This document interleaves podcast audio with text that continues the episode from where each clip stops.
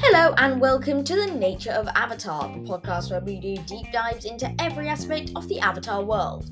My name's Orien, and I'm going to give you a whistle stop tour on how Avatar The Last Airbender was made. Avatar had two main creators, Bryan Konietzko and Michael Dante DiMartino. These two men split the work between them, with Bryan doing art and character design and Mike working on the storyboard and scripts. Now, pausing the story here, I just want to make a quick point. Although not many like properly animated kids TV shows are anime style or have heavy anime influences like Avatar, a lot of TV programs such as SpongeBob SquarePants were made by South Korean animation studios. And the reason was because they are cheap. South Korean animators work for long hours without much pay.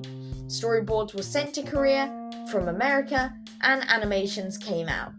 The problem was that the American teams were making the storyboards but didn't understand the creative process used to create the TV programs. But Bryan and Mike wanted to change that.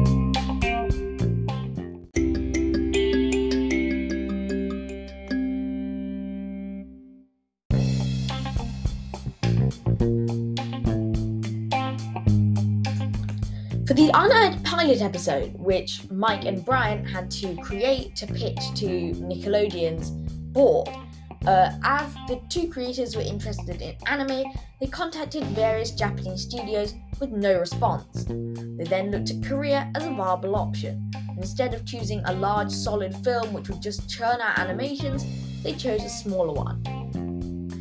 Tin House was a smaller, newer animation studio which had just released their own feature film just a few months before.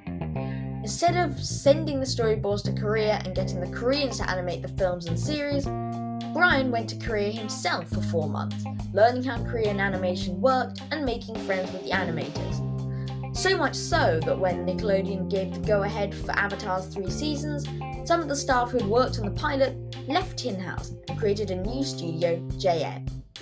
Now, as we said at the start of the episode, Bryan and Mike had a vision, and part of that vision was about giving the Korean animators more freedom in their animation. For other TV shows that he had worked on, Bryan went to Korea to teach the team how to draw the characters. For Avatar, it was completely different.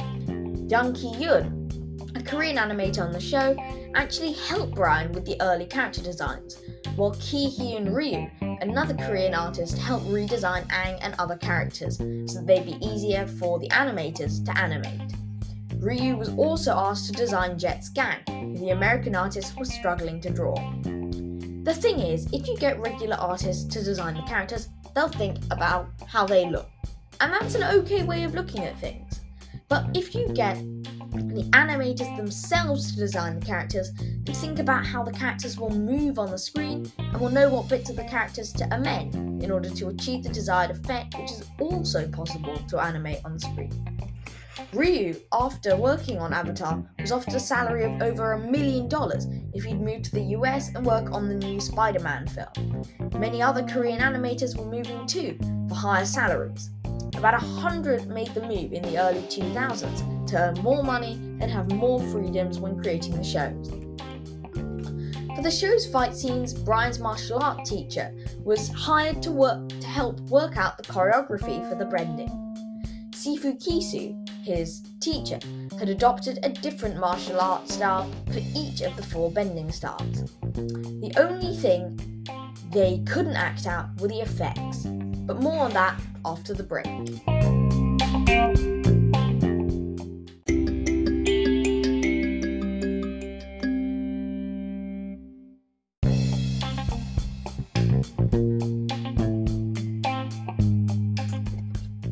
Right, we're back from the break and ready to talk more about bending. So, the creators came up with the idea of elemental bending so that the fight scenes wouldn't have to be so violent.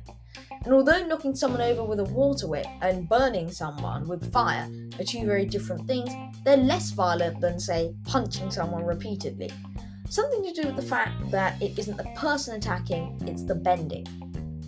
When it came to actually animating the series, the movements of the characters looked amazing, but the bending effects were really hard to animate.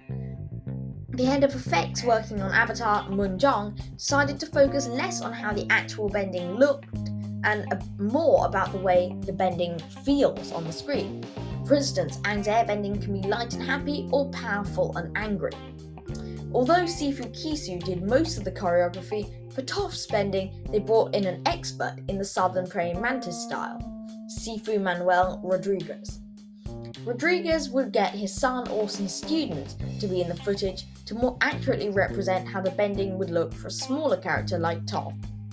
There's no doubt that Avatar The Last Airbender has been an amazing show, but I think that the trust between the Korean and the American studios has been a huge part of making this show the way it was.